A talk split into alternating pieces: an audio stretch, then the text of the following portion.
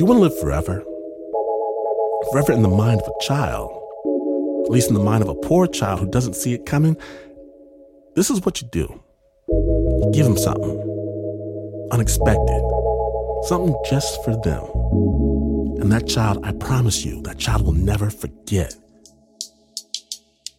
When I was six, my uncle, he handed me $5, which to me might as well have been $5 million. Me with unlimited funds to spend right away on now and laters and milk duds and juicy fruit candies and Tootsie Rolls, bottle caps, all the stuff I saw the other kids with, and still, still have a little bit left over for ice cream. Lord! You couldn't tell me nothing that day. You couldn't tell me nothing.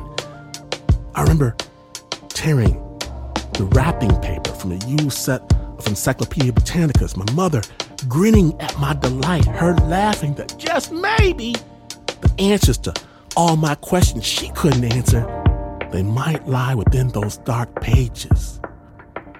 I remember. Most of all, though, most of all, I remember looking out from our second story window and seeing my father carrying a red bicycle with a bow on it. I almost fainted.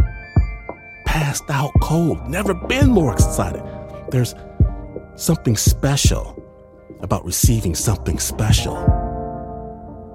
And there's something else every poor kid knows as well. Presents, gifts, they come with strings attached.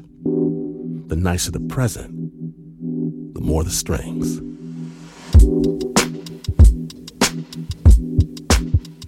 So today, on Snap Judgment, we proudly present The Gift.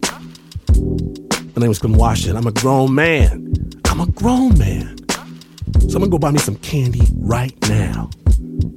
Because you're listening to Snap Judgment.